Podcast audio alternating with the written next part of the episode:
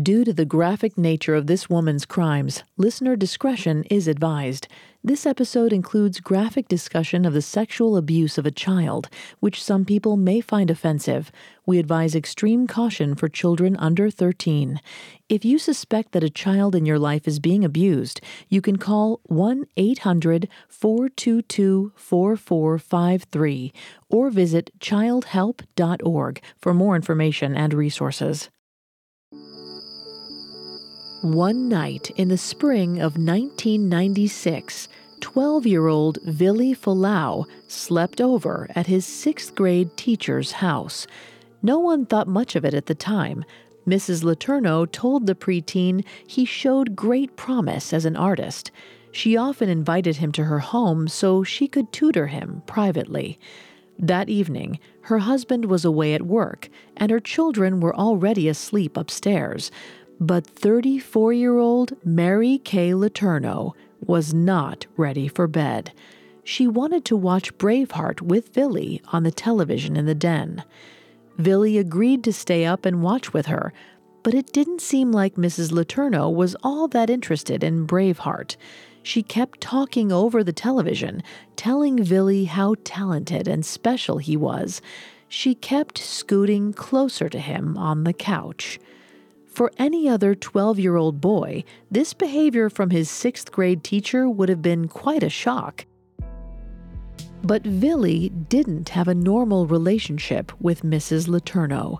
She treated him like an adult. She talked to him about her unhappy marriage and about how lonely she felt. As the forgotten television blared in the background, Mrs. Letourneau told Vili about a psychic reading she'd once received. The psychic said she'd have a hard life, but she would end up with a man with dark skin and would be happy.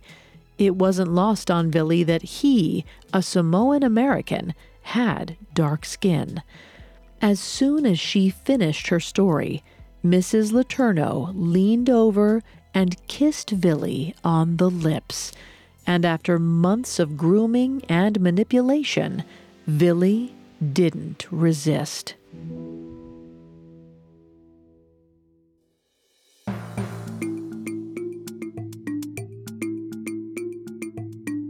Picture a murderer, a gangster, a thief. Did you picture a woman? We didn't think so. Society associates men with dangerous crimes.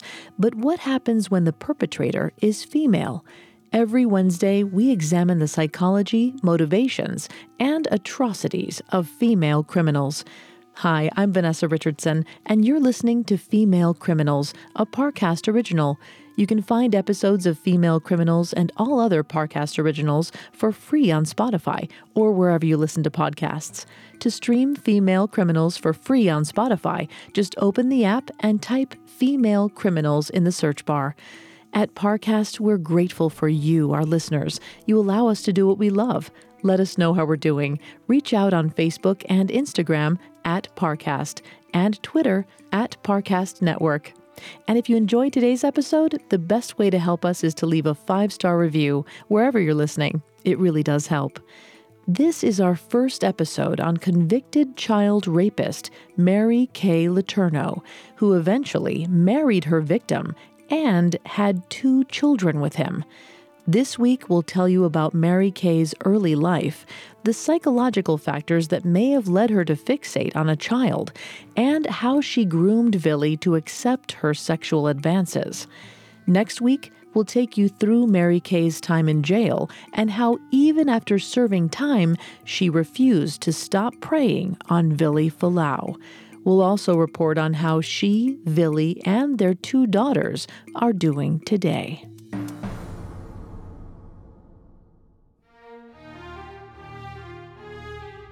Mary Kay Letourneau was born on January 30th, 1962, in the wealthy conservative suburb of Tustin, California.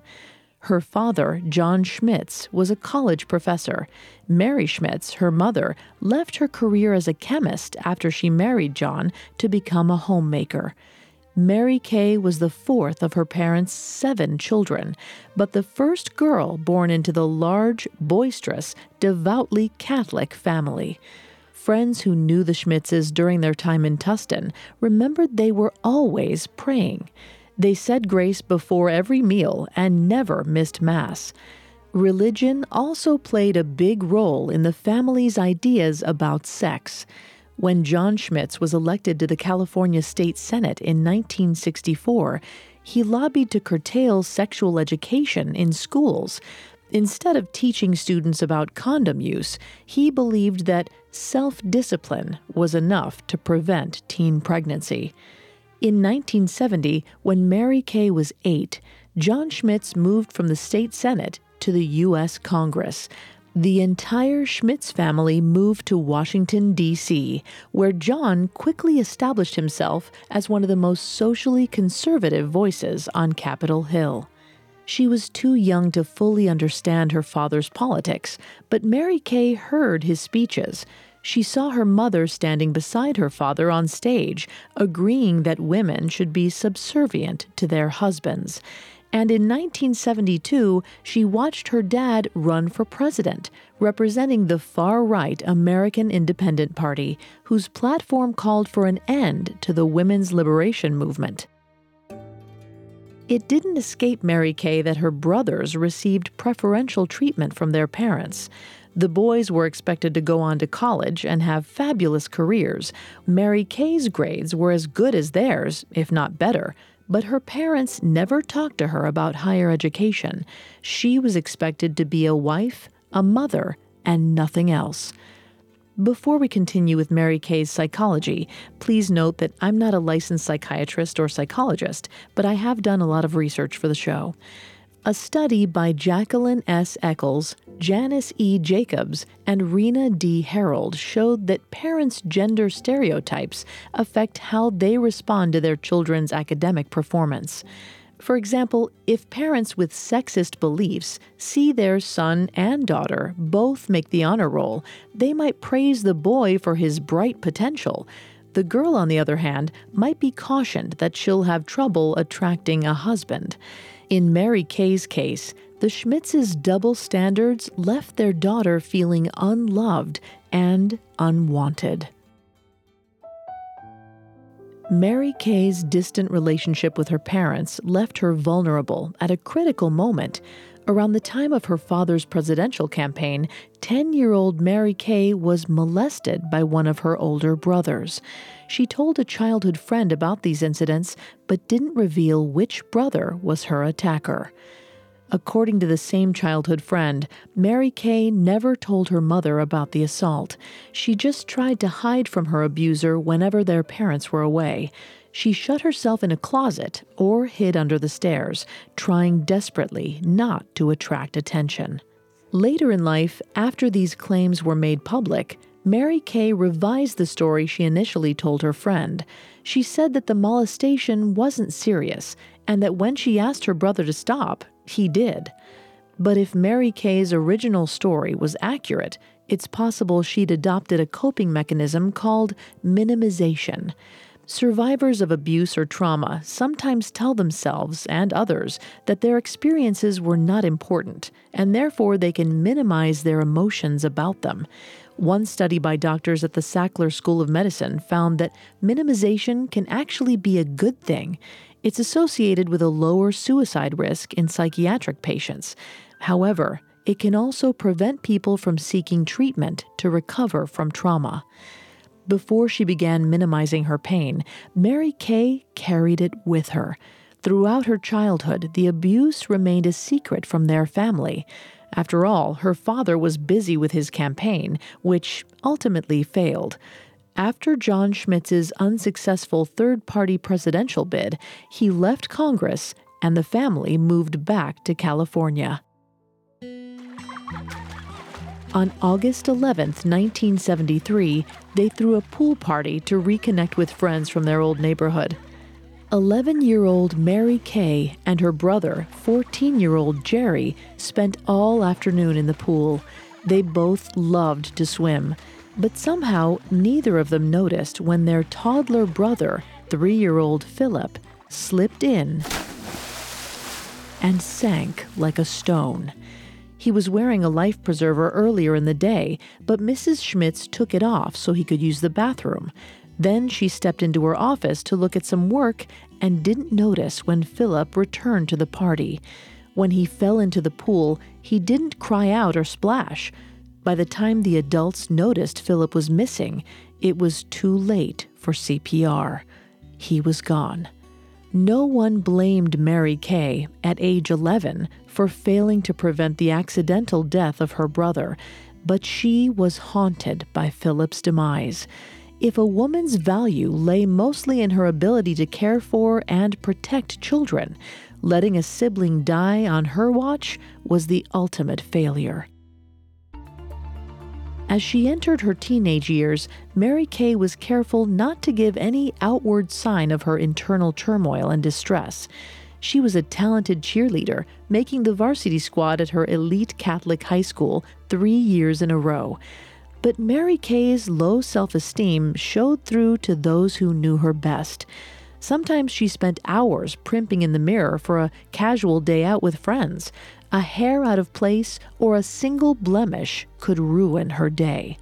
As she got older, she buried her unhappiness in a steady parade of boyfriends. Everyone wanted to go out with the peppy blonde cheerleader, but Mary Kay never got too close to any of them. They were interchangeable props in the show of perfection she was putting on. According to clinical psychologist Dr. Paul L. Hewitt, people who display self oriented perfectionism are at risk for eating disorders, depression, suicide, and a host of other mental illnesses. It can also make seeking treatment for those conditions more difficult. Perfectionists are reluctant to discuss their flaws. Some seek counseling, but then tell the therapist that everything is fine. Mary Kay loved to be the center of attention, whether cheerleading on the field or partying at college frat houses at the University of Southern California. She defied her strict Catholic upbringing, jumping in bed with a rotating cast of older guys. She approached sex the same way she approached cheerleading. It was a skill she intended to master by practicing it as much as possible. Her friends later said that a few of Mary Kay's boyfriends physically abused her. Others made no effort to hide how little they respected her. They joked about scrawling her name on bathroom walls. For a good time, call Mary Kay. But if being seen as a sex object by adult men bothered Mary Kay, she never let her family know. They hadn't protected her from her own brother. She couldn't expect them to help her navigate her teenage sexual relationships. They would just tell her to go to church and repent of her sins. By 1980, when 18 year old Mary Kay enrolled in Orange Coast College, her identity was entirely wrapped up in three completely contradictory ideals her sexual escapades, her fantasies about her future as a wife and mother, and her adoration for her far right ideologue father. Even as she flouted her dad's rules about premarital sex, Mary Kay was always the first to defend his politics. When John Schmitz was publicly accused of anti Semitism, Mary Kay chased Jewish protesters off her front lawn by playing blaring German marching music privately promiscuous and publicly conservative, Mary Kay was a hypocrite. She didn't know it yet, but even in this, she was her father's daughter. While he preached traditional family values, John Schmitz had a mistress waiting for him at home. And when his infidelity was exposed, Mary Kay's world fell apart. Coming up, Mary Kay's image of her parents' perfect marriage shatters. Now back to the story. In 1981, 19 year old Mary Kay Letourneau figured she'd keep studying at Orange Coast College until she met a husband worth settling down for. Until then, the only perfect man in her life was her father, conservative state senator and former third party presidential candidate John Schmitz. Mary Kay found it easy to overlook all of her father's flaws. He wasn't always home, but it wasn't because he didn't love his family, it was because he was trying to help other people. She had to share her father with the world because he was such a special, brilliant man. But in the summer of 1982, with absolutely no warning at all, everything changed. 20 year old Mary Kay saw her father's name splashed across the front page of the local newspaper. The headline read Mother arrested for child neglect, 13 month old victim, allegedly son of Senator Schmitz. This had to be some kind of misunderstanding. Her father believed that monogamous marriage was ordained by God. He loved his wife. But over the next few days, it became clear there was no mistake. Cornered by a police detective, Senator Schmitz admitted he'd fathered a son with his mistress, Carla Stuckle. He also made it clear that he wanted nothing to do with the boy. As Mary Kay watched in horror, even more revelations came out in the papers. There was a second, even younger baby. This one was a girl named Eugenie. John Schmitz held firm. He would play no role in the lives of either of his children with Carla Stuckle. After a prolonged court battle, he was forced to fork over just $275 per month in child support, or about $700 today. That wasn't enough to give his illegitimate children anything like the glitzy upper crust lifestyle his other kids enjoyed. Adding insult to injury, Senator Schmitz privately asked his mistress to put her son and daughter up for adoption. It would be easier for everyone, he said. The kids could grow up with two parents, and he wouldn't have to pay for their care anymore. It went against everything he espoused on traditional family values. Mary Kay never talked to her father about his affair, but her treasured image of him was gone she'd been raised to believe she was only as valuable as the husband she could attract. Now it would be hard to trust any man. It was all too much for 20 year old Mary Kay. In the fall of 1982, she transferred to Arizona State University, just far enough from her family and her friends that she could start over. There, she might be able to meet a man who wouldn't ask about her parents' marriage on their first date. In Arizona, she made new friends, pledged a sorority, and started working as a waitress. She was still focused on finding a husband, but she started thinking about a career too. She'd always liked being around children. Maybe she should become a teacher. Just a few months after starting at ASU, Mary Kay met Steve Letourneau at a frat party. As soon as he saw her, he refused to dance with anyone else all night. Mary Kay kept telling her girlfriends she just saw Steve as a guy to have some fun with, a placeholder until Mary Kay met someone who was real husband material. But in 1984, when Mary Kay was 22, she became pregnant with Steve's child. She wanted to raise the baby alone in defiance of her Catholic upbringing, but she was afraid to tell her mother she was going to be a single parent, so she didn't breathe a word of her pregnancy to anyone besides Steve and her best friend. Not until one day, as she was walking across campus, she looked down to see her legs covered in blood. Mary Kay rushed to the hospital. There, she tearfully called her mother. Poor Mrs. Schmitz learned that her daughter was pregnant and that she was having a miscarriage in one phone call. But there was even more shocking news to come. There were two babies. Mary Kay had only miscarried one. She was still pregnant. The instant she found out, Mrs. Schmitz ordered her daughter to marry Steve Letourneau. Never mind that she wasn't in love with him. On June 30th, 1984, the bride, now in her second trimester, walked down the aisle at Dahlgren Chapel on the campus of Georgetown University. It was the closest she ever got to attending an elite college like most of her brothers did. Her parents spared no expense for the wedding, but insisted that the pregnancy remain secret. Mary Kay didn't even tell her in laws. The newlyweds moved to Anchorage, Alaska to be closer to Steve's family. There, Stephen Jr. was born in the fall of 1984. Of course, everyone noticed that he wasn't premature enough to have been conceived after the wedding, but they just chuckled to themselves they let the new parents think they'd gotten away with it. To support the family, Steve worked as a baggage handler. Mary Kay stayed home with her newborn son. It wasn't exactly the glamorous lifestyle to which she was accustomed, but Mary Kay vowed to make things work. In 1985, Alaska Airlines transferred Steve to the Seattle airport. The family settled in Kent, Washington, a working class suburb, and 23 year old Mary Kay applied to Seattle University.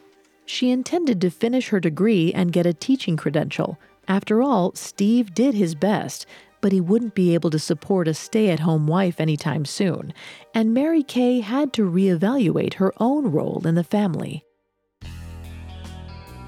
She felt like a failure. All her parents ever asked of her was that she be a good Catholic and marry well. She hadn't done either, and try as she might, she still hadn't made herself fall in love with her husband. According to psychologist Dr. Levi Baker, one of the most common reasons to stay in a loveless marriage is an inability to imagine a better alternative. People who don't believe their future romances can improve won't leave their current relationship. After watching her parents cope with the dark secrets in their outwardly happy marriage, Mary Kay had trouble imagining herself doing better than Steve. Even if she met a guy she really loved, he might turn out to be a cheater, like her father. Mary Kay managed to turn her fear and shame into motivation at Seattle University. She might have failed at choosing a husband, but she was going to be the perfect student. She stayed up late, rocking her baby in one arm and turning the pages of her textbooks with the other. Previously, teaching had just been an idea. It was something to study until she met a husband who would support her. Now that she knew there would be no Prince Charming, her career became a driving passion. Her perfectionism from high school was back with a vengeance. She held herself to the highest standards in every class, but there were a lot of hoops to jump through to obtain a teaching credential and start earning a salary. After finishing her coursework, she'd have to do several internships for little or no money. Mary Kay started collecting her student teaching hours, first at a small private Catholic school. But Steve was getting tired of being the family's only wage earner. The couple fought over money often. They frequently had to ask his working class family for cash just to keep the lights on at home. Then, in the winter of 1986, 24 year old Mary got pregnant again.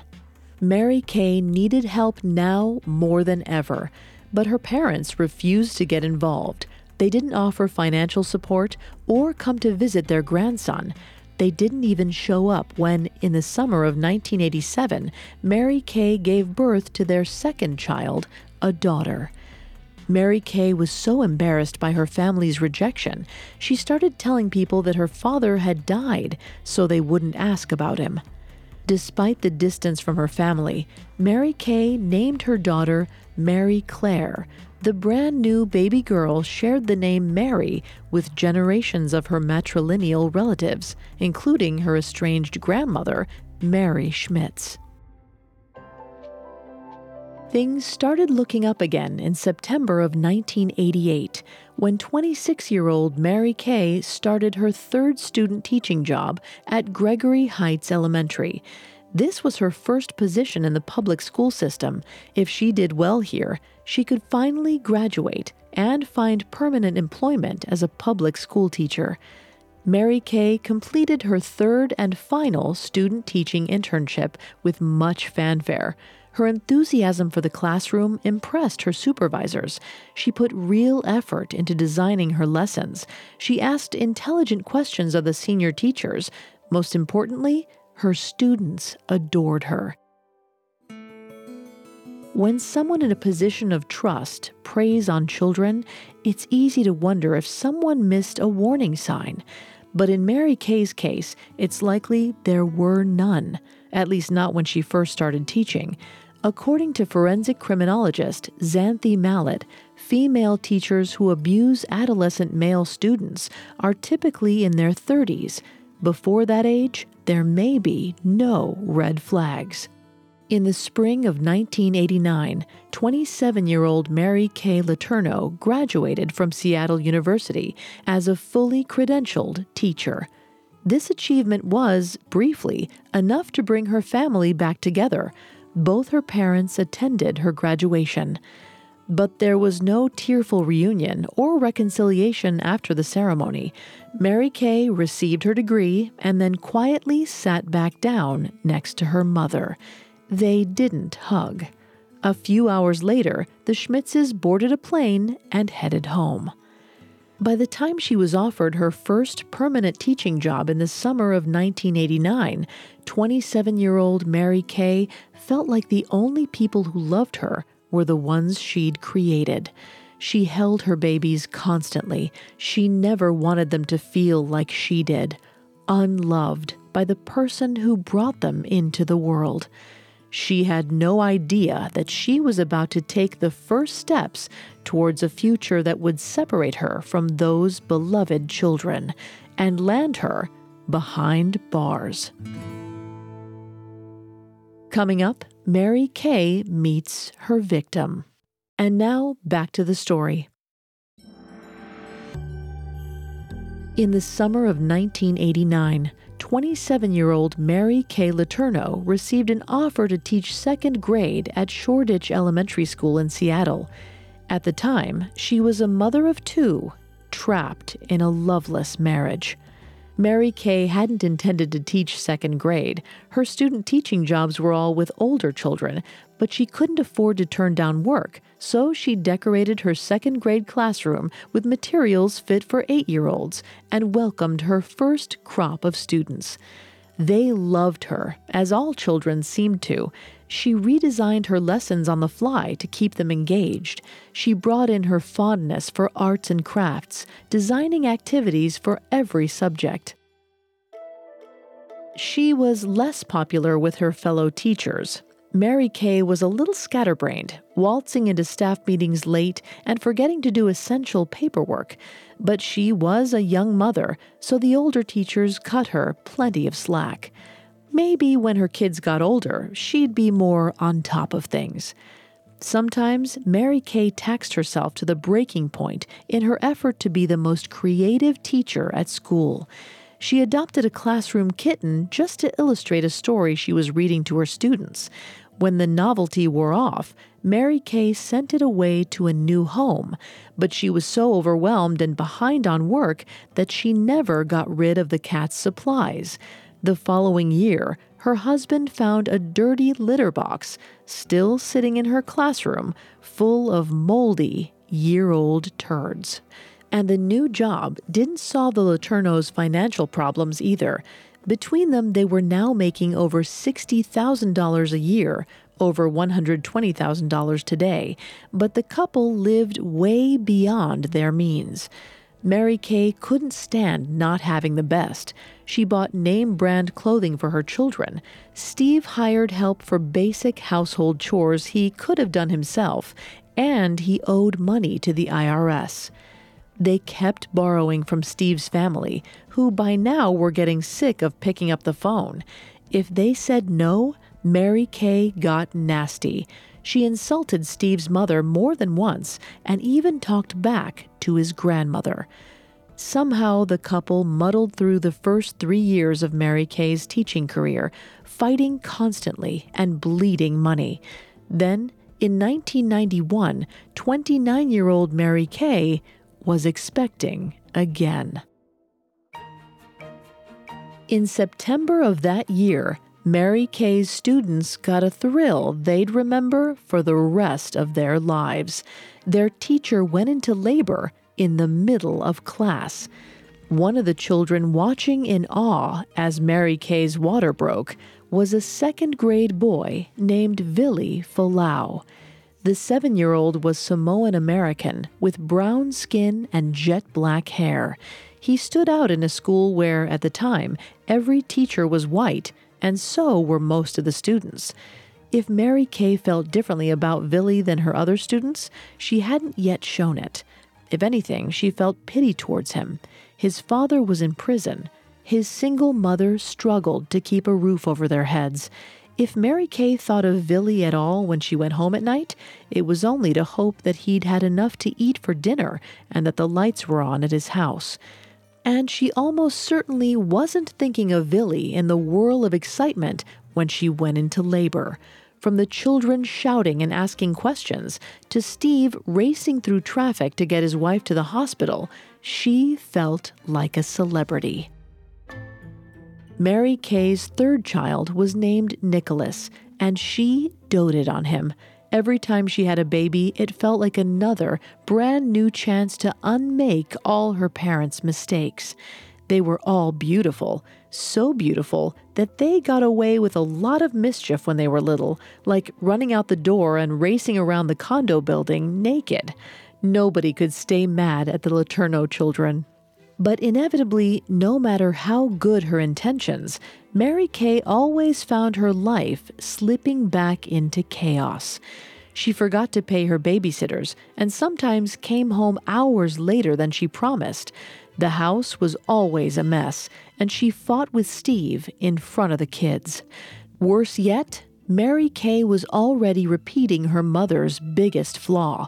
She favored her eldest son, Stephen, over her daughter, Mary Claire. Many mothers have a special bond with their first child, but this was more than that.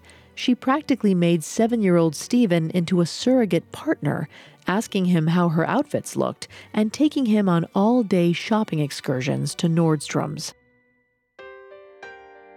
Psychologist Dr. Kenneth Adams pioneered the concept of covert incest, a term for a relationship between parent and child that has characteristics more typical of a romantic partnership. For example, the parent might share details of her sex life with the child or coach them to take on a caregiving therapeutic role in her life. Covert incest doesn't necessarily involve sexual abuse, but survivors are left feeling like they didn't get a real childhood. They were too busy playing the role of a parent's spouse. If she was overly intimate with her eldest son, Mary Kay was quite the opposite with her only daughter. She worried that Mary Claire would get fat. The three year old's diet was strictly controlled. It seems like at this stage, Mary Kay's self oriented perfectionism morphed into other oriented perfectionism. She didn't just want to be flawless herself, now she held her toddler daughter to the same high standards. Mary Claire responded by hiding in the arms of her father. She grew more and more distant from her mother. Mary Kay must have noticed that she was driving her second child away, but she couldn't stop. When she looked at her daughter, all she saw were her shortcomings.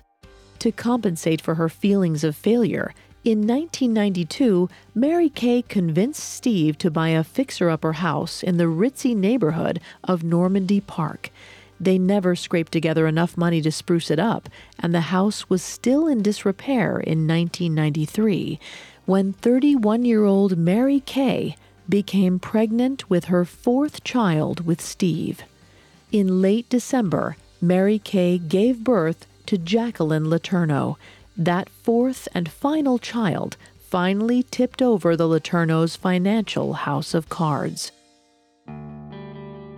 In May of 1994, the Letourneaus filed for Chapter 13 bankruptcy. They had a house full of designer toddlers' clothing and brand new bicycles for the older kids, but their bankruptcy forms listed more than $50,000 of debt. They were juggling past due utility bills and hanging on to the house by the barest of threads. If either of the Letourneaus lost their job now, they could easily find themselves homeless with four children. By September of 1995, 33 year old Mary Kay's only refuge was in her classroom, where at last she was teaching sixth grade, like she always wanted. She was determined to demonstrate that her students were the best in the entire school.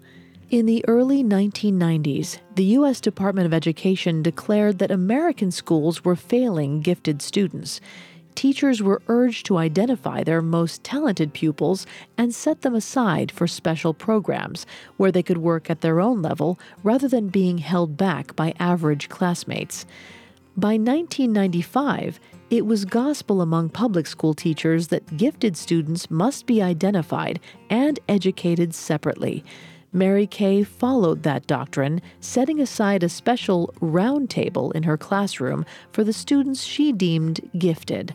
There, she paid extra attention to her favorites. In September of that year, the round table included 12 year old Vili Fualaau. Now in sixth grade, he showed an exceptional talent for drawing. Mary Kay was barely out of bankruptcy court herself, but she started buying art supplies for Vili out of her own pocket. Vili became something of a celebrity at Shorewood Elementary. Students gathered around to watch him draw his own versions of famous paintings. He could copy almost any picture set in front of him. Mary Kay was entranced by Vili's art. She told herself that getting more and more involved in his life was just the standard for a gifted student like him. To anyone else at Shorewood, Vili was an ordinary 12 year old boy with a gift. But sometime between September of 1995 and the spring of 1996, Mary Kay started seeing him as an adult man with an old soul. Of course, that wasn't true. He had the same interests and hobbies as any other adolescent. He liked tennis shoes and working on the school yearbook. He enjoyed sitting by himself and drawing. There was nothing unusually mature about him. In her book Bad Boys, Afro American Studies professor Ann Ferguson argued that black boys are adultified in white dominated society at an age when a white child might be described as participating in boyish mischief for shoplifting candy, a black boy could be arrested and sent to jail as a criminal. Vili wasn't black, but he was one of the few non white boys Mary Kay had ever interacted closely with. She later said that his brown skin and Samoan facial features played a big role in her attraction to him. From Mary Kay's perspective, she was a helpless victim of her growing, passionate attraction to her 12 year old student. But from a psychological perspective, she was a sexual predator, fitting into the heterosexual nurturer subcategory of female offenders. As first defined by psychologist Donna Vandiver, this category includes women, mostly in their 30s, who offend against boys with whom they have a parental or quasi parental relationship. These sexual predators, like Mary Kay, often believe they are in love with children. Over the winter of 1995 and into the spring of 1996, Mary Kay continued to groom Vili. She invited him to her home and introduced him to her children.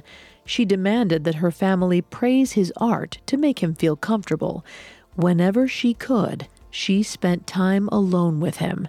Just like she had with her oldest son, she shared inappropriate details of her life with Vili. After months of slowly breaking down the boundaries that separated teacher and student, Mary Kay escalated her inappropriate behavior into sexual abuse. In June of 1996, 34 year old Mary Kay invited 12 year old Vili to stay overnight at her house while her husband was away on business. When her children went to sleep, she kissed Vili on the couch in her den. Mary Kay later feigned helplessness when describing that night. She said she didn't understand why she hadn't stopped with just a kiss. But her behavior with Vili had been leading up to this sexual interaction for months by treating him like a boyfriend. This was no unexpected, impulsive decision. When Vili responded to the kiss, as Mary Kay had conditioned him to do, she took things further. With her own children asleep in their upstairs bedrooms, Mary Kay raped her sixth grade student. In one night, Mary Kay rewrote Vili Fualaau's entire future. He would never have a real first kiss or lose his virginity with a girl his own age. He wouldn't get to decide which of his classmates to ask to prom or which sorority girls to flirt with in college.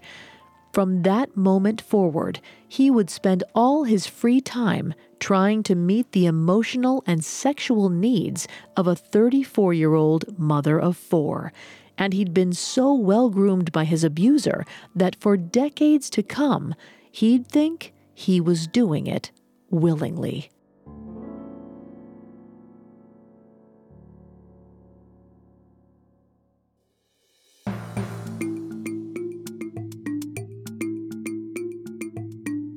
Thanks again for tuning in to Female Criminals. We'll be back Wednesday with part two of our deep dive into the case of Mary Kay Letourneau, where we'll explore her twisted relationship with Vili Fualaau and her time in prison. For more information on Mary Kay Letourneau, we found Gregg Olsen's book, If Loving You Is Wrong, extremely helpful to our research. You can find all episodes of Female Criminals and all other Parcast originals for free on Spotify. Not only does Spotify already have all of your favorite music, but now Spotify is making it easy for you to enjoy all of your favorite Parcast originals, like Female Criminals, for free from your phone, desktop, or smart speaker. To stream Female Criminals on Spotify, just open the app and type Female Criminals in the search bar. And don't forget to follow us on Facebook and Instagram at Parcast and Twitter at Parcast Network. We'll see you next time. Female Criminals was created by Max Cutler. It is a production of Cutler Media and is part of the Parcast network. It is produced by Max and Ron Cutler, sound designed by Dick Schroeder, with production assistance by Ron Shapiro and Carly Madden. This episode of Female Criminals was written by Yelena War. I'm Vanessa Richardson.